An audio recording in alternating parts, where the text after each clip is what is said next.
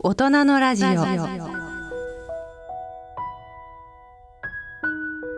大人のラジオイノベーションのコーナーです。私は今南青山にあります株式会社ストロングスの前にいます。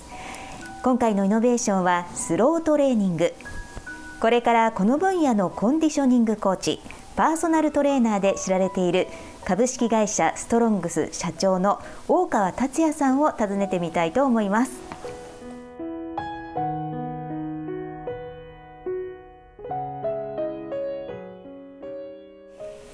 大川社長よろしくお願いいたします。よろしくお願いします。えまずこの株式会社ストロングスさんのあの企業概要についてお伺いしていきたいと思うんですけれども、はい、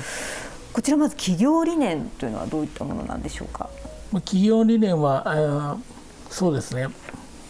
安全で正しくて効果的なトレーニングをまず世の中に広めていってそれを、まあ、あのスポーツ選手である程度結果を出して世の中の皆さんの健康にも役立てたいと。そういうのが一応企業理念ではございます、はい、事業概要としては具体的にどのようなことをされてるんでしょ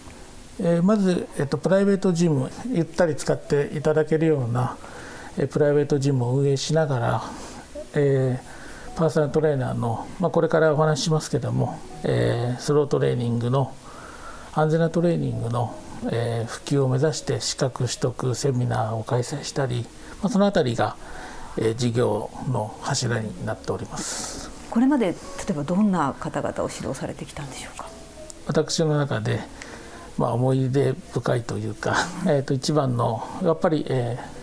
ー、野茂英雄さん。あの野茂英雄投手、はい、はい、が私の中で一番の大きな仕事であり一番印象深い仕事でありましたね。そうなんですね。またじゃそのあたりのお話後ほど詳しく伺いたいと思います。はいはい、では続いてあのこのストロングスをまあ作り上げました大川社長ご自身についてお伺いしていきたいんですけれども、はい、大川さんご自身はどんな少年というかどのようなお子さんだったんですか？えっとそうです父親がちょうど事業を立ち上げて、えー、まあ、このラジオを聴いてくださる方は、まあ、皆さん知ってる、えー、大川勲という人物で、まあ、ベンチャーの、まあ、礎みたいな存在であるんですけども、はい、なので生まれた時にちょうど事業を立ち上げたので、はい、ほとんど父親と触れ合った記憶もなく家にたまに会うとそれこそ上場だとか株だとかそんな話しかしないんですよ。子供の頃他のねあの友達の家庭はどっか夏休みどっか行ったとかお父さんが遊んでくれてたとか言うのにうちはたまに帰ってきて、はい、上場だとか。お子さんに対してそういう話を。そんなばっかしてたんで反面教師ですごくそういうふうにはなりたくないなって思いながらどこかはもちろん尊敬してる部分もあり、うん、そういった少年時代でしたね。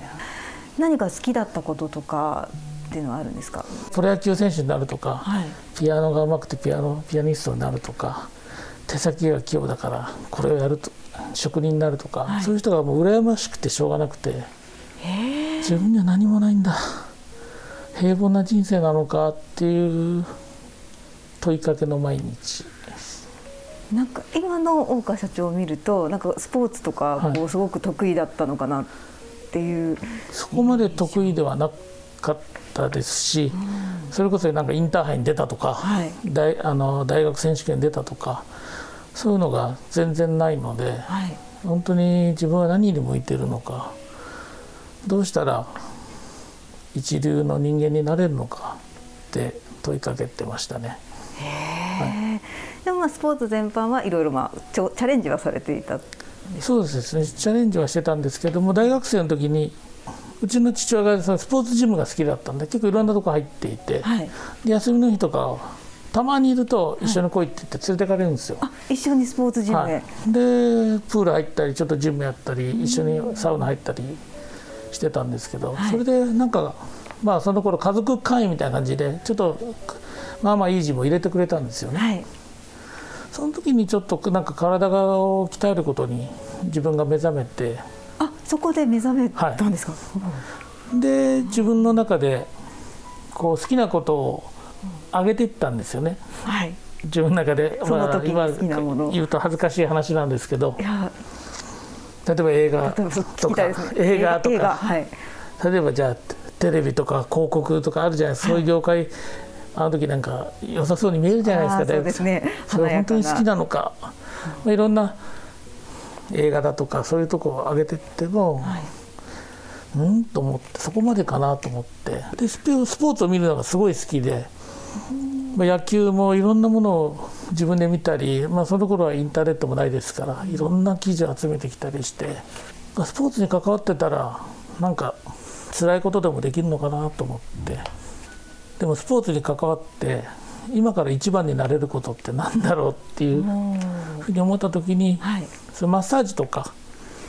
そういうトレーナーの方はまあいらっしゃったんですよね、うん、僕の先輩の方たちであの人のマッサージうまいよとか、うん、まあ、それこそオリンピックについていくマッサージのトレーナーはいたんですよね。はい、ただそのその時アメリカの情報がいっぱい入ってきてたので、はい、まあ、単純にアメリカには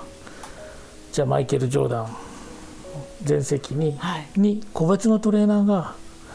マンツーマンでマイケル・ジョーダンを指導している、うん、トレーニングを指導している。マッサージじゃないと。マッサージじゃなくてトレーナーとして指導している、はい、トレーニングの方のトレーナー、うん、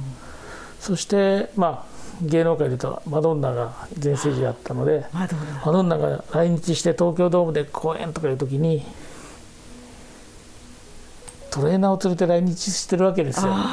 でこうその当時の週刊誌とか撮られると、はい、トレーナーと一緒に走ったりとかして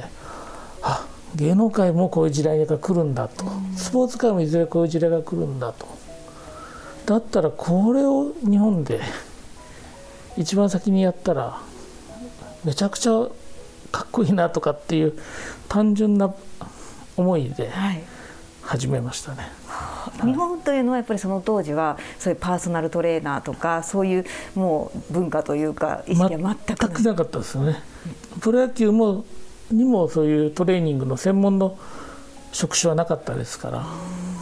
で、まあ、大川社長は、まあ、とにかく一番になりたい一番になりたいです。やるんなら一番もうそれがダメだったらも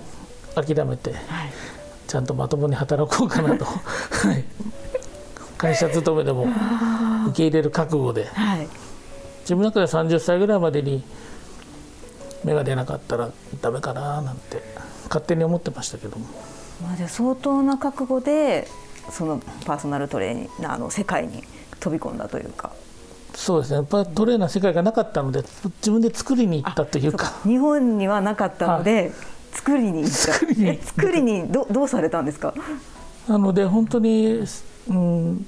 まあ、マイケル・ジョーダンではないですし、はい、マドンナではないですけども日本のそういう代表する人に誰かに僕がつければ一躍有名になるんじゃないかなとかメガヒットを飛ばした歌手のように なるのかななんて思いながらも、まあ、地道に、はい。えいろんな、まあ、アメリカの方にも勉強しに行ったりだとか、まあ、日本でもそういう、えー、基礎を勉強する学校に通ったりとかもしましたし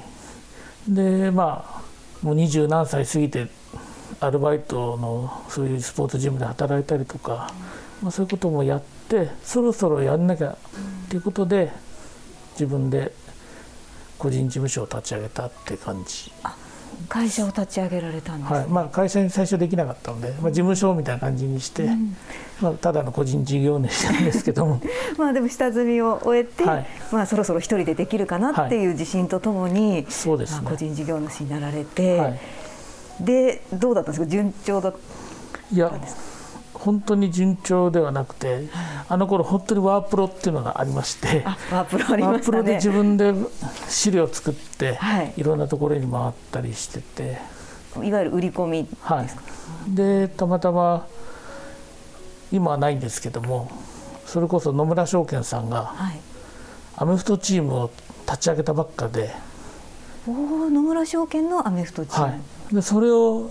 フットボール雑誌の記事で見て、はい、これだと思って。でつてを使ってその当時の監督さんとかに会わせていただいて。たまたまその、まあ、監督さんがアメリカのトレーニングのことが好きで。で僕はそのことに触れた資料を持ってたので、はい、でそこからまあ野村証券さんのフットボール部に土日だけ、はい、週末だけ雇っていただいたりとか。でウィークででなんだかんだでいろんなまあ、その当時言うと、まあ、プロレスラーの方とかそういう方たちにちょっとついてトレーニングをしたりとかそういうことをやってましたね。はい、それはまあ今までの経験とかで大川社長自身がこう作り上げたトレーニング。そうです。いろんなところから自分がいいと思う理論をこう集めてきて、はい、はい、まあじゃあ大川流みたいな感じで、まあ、そこまで大したもんじゃないんですけど、はい、まあトレーニングされてたと。はい、でその後またなんかこう大きな転機があったんですよね。はい、それで94年に、はい、その当時、えー、大リーグに初めて挑戦した日本人の選手が出てきて、はい、ここから多分日本の野球界が大きく変わってくるんですけども、うんうん、まずマック鈴木という選手が出てきて、はい、で彼は高校を中退してアメリカに渡ってちょうどメジャーリーグに挑戦したっていうような時期にまあ、たまたま縁がありまして、はい、え彼らトレーニングをやることになりまして。でその流れで94年の冬に野茂さんがもしかしたらアメリカに行くかもしれないということで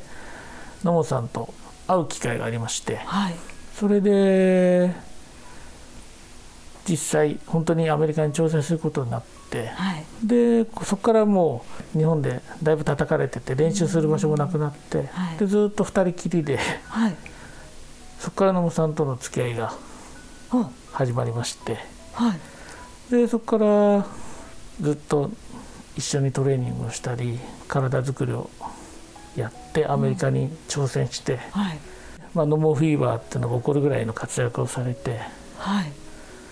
ていうえじゃあたまたまご縁があってそうですね。でトレーニングをすることになって今もいいお付き合いが続いていてもう日本にいる時は毎日のように会うんですけど。そうそんなに仲が プライベートだから27年ぐらいもずっと一緒にいるんですけど、はい、まあ、27年いるってことはその時も何か、まあ、相性が良かったのかなと。まあ、僕もその時はそんなに続くと思わなかったですけどもしねあこの人嫌だ他のトレーナーがいいって言ったらいくらでも選べたので。野茂選手っていうのはどうなんですか？身体能力というか。もう抜群だと思いますね、まあ、あとは身体能力も、まあ、柔軟性もそうですし瞬発力もものすごく高いものを持ってますけどもやっぱり絶対決めたことを曲げないとか絶対これは一日必ずこれをやらなきゃいけないってことは絶対サボらないですしそういったコツコツ努力をする才能があるというかなので才能肉体的な才能がある人が努力をする才能があって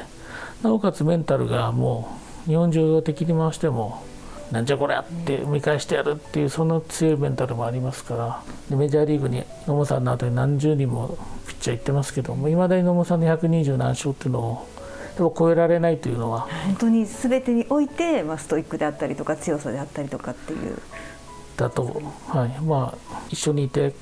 尊敬もしますし勉強もさせてもらいましたし。はい。その野茂さんのトレーニングっていうのは大川さん大川社長自身がいろいろ考えてトレーニングされてた？そうですね。はいだから野茂さんっていうのは変わっていて、はい、一回心を許すと、はい、ほとんど細かいリクエストが来ないんですよ。全部お任せお任せなんですよ。もう信頼したらお任せ、はい、ええ。それは逆にプレッシャーとかではなかったんですか？プレッシャーはありますけどね。はい。一番短かったのは、はい、疲れてたんで今日お風呂入って帰りましょうかっていうのが一番短いトレーニングですけどねがお風呂に入ることみたいなっていうかもうなんか疲れてたので、はい、誰かが今日やめましょうってボタンを押さなきゃいけないのかなと思って。逆に。あえて今日はもうサウナでも入って帰りましょうよっつって一回何もやらないで帰ったことが今までで1回で帰りますね。でも野茂さん自身も多分そういうところからもこう大川社長は信頼できるっていうふうに思ってくれたのかななんて。どうなんですか、ね、はい、はいはい、でもいまだにもう一緒に過ぎてたまに緊張感がなくなるんですけどやっぱりドキュメンタリーを見たりとかするとものすごい人だからその後に会った時だけはちょっとすごい人だと思って緊張感を持って 接するように してます。はい。その時だけは。その時はまた慣れちゃうんですけど。はい。まあでもすごくお二人のこういい関係っていうのが伝わってきます。はい、でその野本投手をこう指導されてる時にまた大きな出会いがあったんですよね。はい。で自分のトレーニングメソッドの中でまだ自信を持ってこのメソッドが自分の中で自信があってなおかつもう安全で効果的で効率のいいトレーニングってなかなかまだ自分の中で自信が持てるものを作り上げてこれなかったので、まあ、アメリカで野茂さんが活躍したことによってまあその子についてるトレーナーの僕が、はい、ある程度いろんなトレーニング施設にまあ通行手形みたいのをいただいたような形になったので見学にウェルカムで行けるような雰囲気だったんですね。野茂選手のトレーナーをしているということが通行手形になったと、はい。はい、なのでいろんな例えばヤンニューヨーク・ヤンキースのマイナーチームにのシステムを見たいって言ったら、はい、じゃあ来いよと。でちゃんとロッカーも用意してくれて何週間いたいんだ。あ何週間いたいです。って言ったらいていいよ。で何かあったらでもうトレーニングウェアもそのチームのスタッフユニフォームを全部あげるからって言われて、はい、ニューヨークヤンキース行ったこともありますし他の、まあ、アメリカンフットボールのチームだとか有名大学とかもいろんな、えー、トレーニング施設とかトレーニングのコーチの方にこう会って、はい、いろんなお話をする機会はだいぶいただきましたねその頃は。とにかく野茂さんがあのオールスターゲームで先発して、はい、三振をメジャーリーグのバッターバッタバッタ写真に切って、うん、その映像をみんなが見てるから、はい、ああのすごい野茂のトレーナーだったら、まあ、向こうもちょっと話を聞いてみたいみたいなあるし。へえでそんないろんな施設をこう見ていく中で、はい、何かこうピンとくるものに出会った。そうですで先ほどニューヨークヤンキースのマイナーリーグにちょっといさせてもらった時に自分の中では、勉強にはなったんですけどもうちょっと刺激が欲しいと。何か足りないと、はい。うん、でその横にニューヤンキースの、まあ、松井選手とかが行った時によく報道されてた通りタンパというフロリダの町でキャンプを張ってるんですけども、はい、そこにタンパベイ・バッカニアーズっていう NFL のチームがありましてそこのヤンキースの球場の真横にスタジアムが建ってるわけですよ。はい、である日僕はトレーナーに「タンパベイ・バッカニアーズのトレーニング、はい、誰か知り合いいないのか?」って聞いたら「あいるいる電話しといてあげるよ」と。でやっぱりこう同じトレーナーで貸し借りとかしてあの繁忙期は多分貸し借りしてるんですよね。あ忙しい方にこう助っ人じゃないですけど、はい、助っ人でやってテーピングを巻いたりだとか、うん、そういう人員が必要なので、はい、でじゃあ電話しといてあげるからっていうことで12キロ離れたところに練習場がありましてそこに訪ねて行って、はい、NFL のトレーニングが見れると、うん、これは世界最高峰だろうと。そうですよね。思って、はい、中に入りまして、そしたらまあフットボールの練習を一通り見終わった後にウェイトトレーニングの時間が来て。そしたらそこにマーカー・ソノビッチさんっていうその当時のヘッドストレングスコーチといういわゆる体力トレーニング部門の、はい、まあ、一番偉い人がいて、はい、でその人に挨拶をしてで見ていっていいよと言われて見てたんですけども、はい、その時にまあその時の衝撃はまだ忘れられないんですけど衝撃。もうフットボールアメフトの選手だからみんな百何十キロもう相当重い重りをガンガン上げてってもうそういうトレーニングを想像して入ってみたらそうですよね。もう重さは重いんですけどもすごいゆっくりコントロールして何か特別なやり方をやってるんですよ。あじゃあこうガンガン上げてるんじゃなくて。それでもすごいきつそうで。でそれが1セットで終わってすぐ次のトレーニングに行くわけですよ。1セットで終わるんですか、はい、で僕らは大体3セット5セットっていうのをやんないと筋肉がつかないっていう常識だったので、うんはい、1セットで終わってでもそのものすごい有名な選手筋骨流の有名な選手も1セットでわもう疲れたって感じで。ちょっと P が入るような言葉も言いながら こう次のトレーニングに行くわけですよ。相当きついわけですねその1回。は、はい、これ何なんだと。大体1分ぐらいで終わるんですよ。何なんだこれと思ってはけた後にその人に「これは何のトレーニングなんですか?」って聞いたら「お前は君はスロートレーニングを知らないのか?」って言われて。スロートレーニング？はい。で別名ハイインテンシティトレーニングだと、まあ、いわゆる高密度。高密度の濃いトレーニングなんだよ。これをやると1分ぐらいで1セットで終わるんだよ。知らないのかって言うから知りません。興味あるか？君は今で覚えてるんですけど君は選手寿命を長くすることが大事だと思うか？それとも激しいトレーニングで競技成績がバーンって上がったとかそういうどっちに興味があるんだ？っていうかいや僕は怪我を守って、うん、その僕が受け持ってる選手たちには長くやってほしいですって言ったら「うん、あ俺と同じだと」はい、って言って部屋に呼ばれて、はい、そのパソコンでトレーニング理論を全部レクチャーしてくれたんですよ。その場で。その場で。でずっと何時間もやってくれて、はい、大丈夫かなこの人帰んなくてと。いやすごい熱量というか、はい、それでそこからもそのトレーニング理論の虜になって、はい、でもまだ1回しか見てないんで、うん、ででちょっと体験もさせてもらって、うん、全然違うんですよ。聞き方が。もう聞く深さというか効果の出具合がこれやばい。これを僕は突き詰める運命にあるのかと。思いまして一回日本に帰って、はい、またコンタクトを取って。アメフトのアメリカのシーズンのちょうどシーズン前の一番いい時キャンプ日本でいうキャンプの時期に年間何回か訪れてトレーニングを見せてもらって、でそのマーカー・サノビスさんに、まあ、弟子入りをして、はい、で日本に呼びまして。あ呼んだんですか、はい、お呼びして、はい、でマークさんもまあ、まさか呼ぶこいつ本気で呼ぶと思ってないだろうと本気でもうちゃんとな本当に呼んだんですよ。したらもうすごい信用してくれてそこからもう兄弟みたいに今も付き合ってるんですけども、でもう来てもらったからもうずっと教えてもらえるわけですよ。そうですよね。向こうとしても嬉しいでしょうしね。はい、でその頃のまあ日本のちょうど X リーグっていうのが、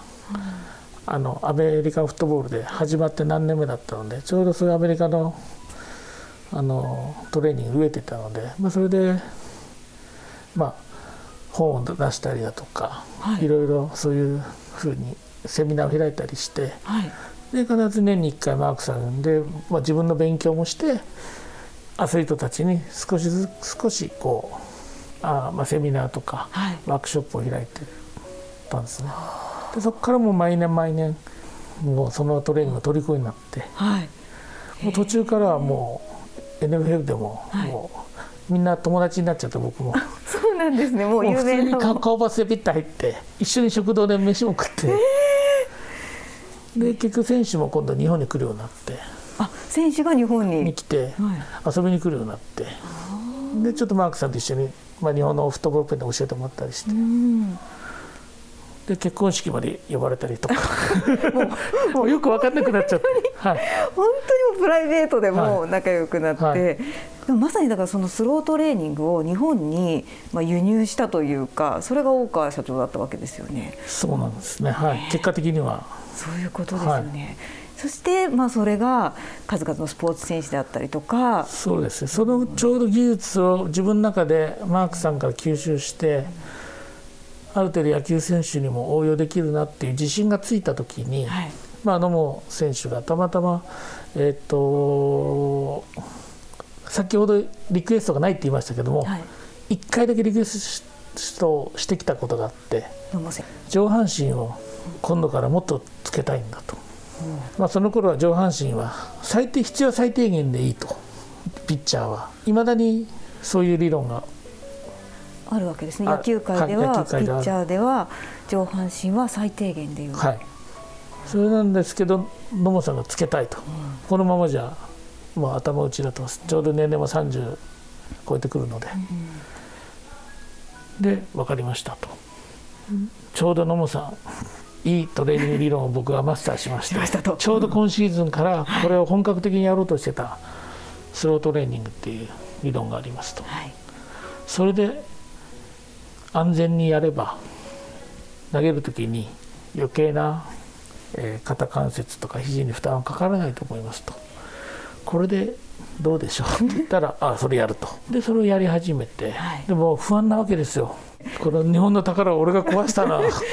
なんかその辺は野茂さんすごくて腹くくったらやりますから。でそれが仮にダメでも絶対人のせいと言い訳しないんですよね。それで毎年キャンプに行ってるんですけどちょうどボストンレッドソックスに移籍した年で。はい、で僕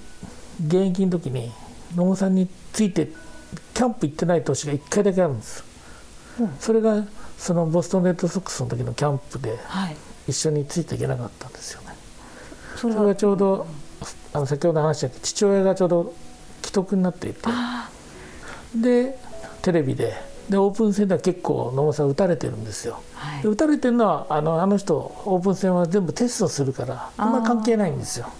あのバッターどこを振ってくるとかそういうデータを取ってるので。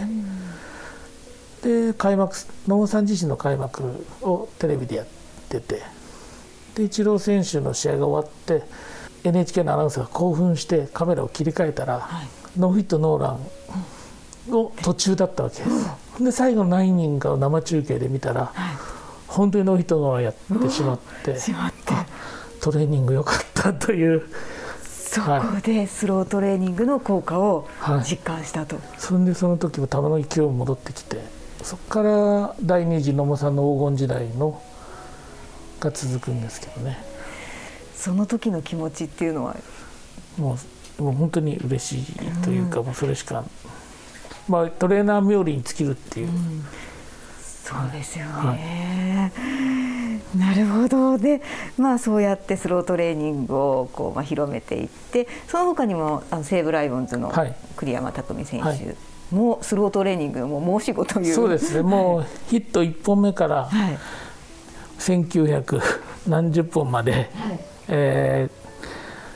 ー、残りあと70本ちょっとなんですけども全部彼が一軍に上がってからのヒットは全部うちでトレーニングをしてそうですねプロ2年目のオフからやってるので、はい、1年間だけやってないんですけど、はい、その他は全部ちでトレーニングしてるのでなのでまあそれもいい結果が出て、うん、本当にプロ20年目ですけどもなんかすごく大きな怪我をしたこともなく長くできてるっていうのはまああの少しはトレーニングの、が役立ててるのかなと、はい、まあ思ったりします。本人この間たまたま少しあのー調子が悪くてでいろんな検査をした時に、はい、あの全部背骨とか脊椎とか腰椎とか全部 MRI を取ってそしたらお医者さんが野球選手アスリートでこんなに綺麗な骨 骨はないって言われたぐらい綺麗だったらしいです。で本人は、まあ、トレーニングをそういう過激なトレーニングではなくてゆっくり鍛えてたんでまあ、それのおかげですかねなんて話はついこの間したとこなんですけど。そうだと思います、はい、なんかね、先ほどスロートレーニングの本も見させていただいたんですけど、はい、皆さん本当になんかこうバランスが良くて人間らしい本当に健やかな美しい体をしているなっていうこう印象で、はい、まさにこうスロートレーニングってそういうこう体を作れるトレーニングなのかなという印象を受けました。そうですね。あのあまりこう重いものを考えてこう3日系だけガッとかなんかそういう過激なことはあまりやらないので、特に一般の方なんかはもう生活のライフスタイルに合わせたメニューを作ってきますし、うん、こうアスリートの方たちでもそんな野球に支障を起こすようなハードな動きのトレーニングはしないで、はい、やっぱり野球を第一に置いてそこから逆算してメニューを考えていくみたいなスタイルなんでもしかしたらそれがいいのかもしれないですね。素晴らしいですで、まあ、このスロートレーニングとい。うのは、はい、今まではこのアスリートの方っていう話をしてきましたけれども、はい、一般の私たちでもやることっていうのは可能なんですか、はい、まずもちろんあの私がやってるスロースタイルジムプレミアムっていうのはいう場所は一般の方もいらしてますし、はい、あと今そのスロートレーニングハイインテンシティトレーニングというトレーニング方法に特化したアメリカの資格を NSPA っていうのを、はい、アジア支部を NSPA アジアっていうのを私が20年ぐらいやっていましてそこで認定をしたパーソナルトレーナーっていうのが、はい、今全国に3400人いまして延べだとまあ1000人以上はいるんですけども、はい、その方たちを通して一般の方たちに、まあ、安全で効果的で正しいトレーニングを、うん及させていきたいですし、はい、またこのトレーニング結構技術的に結構頭を使って、はい、ただ単に何回何セットとかではないのであの指導するのにちょっと難しい部分があるので、まあ、そこの部分を解消しようと思ってトレーニングのアプリも今開発していて、アプリ？はい、でそれでアプリを見ながらそのこの今のスロートレーニングの理論をできるように今開発段階なので、はい、そういうのを通じて一般の方たちにぜひスロートレーニングで安全安心な効果的なトレーニングを広めていきたいかなと考えてます。まあ、それは今後の事業展開にもつながっていくわけですよね。はい、まあ、それがこう夢でもあったりするんですか？他にも夢っていうのありますか？夢はまあ今言ったこととあとはまあもうすぐまあ、夢というか目標は叶うんですけどやっぱり栗山選手の2000本っていうのは僕の夢でもあるので、はい、まあ本当にすぐですね、はい、十何歳の頃に出会って、うん、そう2000本打つなんてお互いは信じてますけど、はい、本当にできるかななんて思いながらもできるって信じながらずっとやってきたんでまあ本当に2000、まあ、できれば2200300まで行きたいなってこれはまあ夢であり目標です、はい、栗山選手の活躍がということで、はい、わ、かりました。で、まあ最後にこれから起業されたいって思っていらっしゃる方や夢を実現したいって思ってる方に、まあ、メッセージがありましたらお願いします。うんこれはちょっと永遠のテーマなんですけどやっぱりお金を儲けとかどうしてもそっちに走ってしまってビジネスモデルを考えていくのかまあ、僕がさっき話したみたいにまず好きなことをやろう、それで結果的にビジネスがうまくいけばいいっていうのと、まあ、ちょっとこう2つどうしても今分かれてしまうじゃないですか。ですね、なんですけどまあ純粋に言うとやっぱりまず自分が儲かって儲かってなくてもまずこの仕事をややりたい。だから料理を作る人だったら料理を作って美味しいって言ってもらうのが大好き、僕らで言えばトレーニングしてその終わったお客さんが「よかった。今日のトレーニングすごいすごいよくてもこれでよく眠れそうで明日元気に会社行けそうだ」とか言ってもらったりとか。そういうのが、ま大事に僕はしたいと思ってるので。まあ、これから起業される方はもちろんね儲からないことをやれとかそういう意味ではないですけど、まあ、もしかしたらこういう時代だからこそ純粋にまず自分が楽しめて自分が好きでそれを突き詰めていけるものにどう出会うか原点に帰ってみるのもいいのかなと私は思いますけども。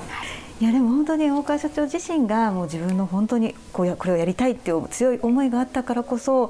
っぱりここまで道が開けて人とのつながりができて今の大川社長がいるのかなというふうに私は個人的に思うので、はい、大川社長の言葉、まあ、いや本当にもう皆様のおかげだと思ってるんで、うん、はい、はい、ぜひじゃあ皆さんもね自分のまずはやりたいことを、はい。うん、やっていただそれが一番いいと思いますし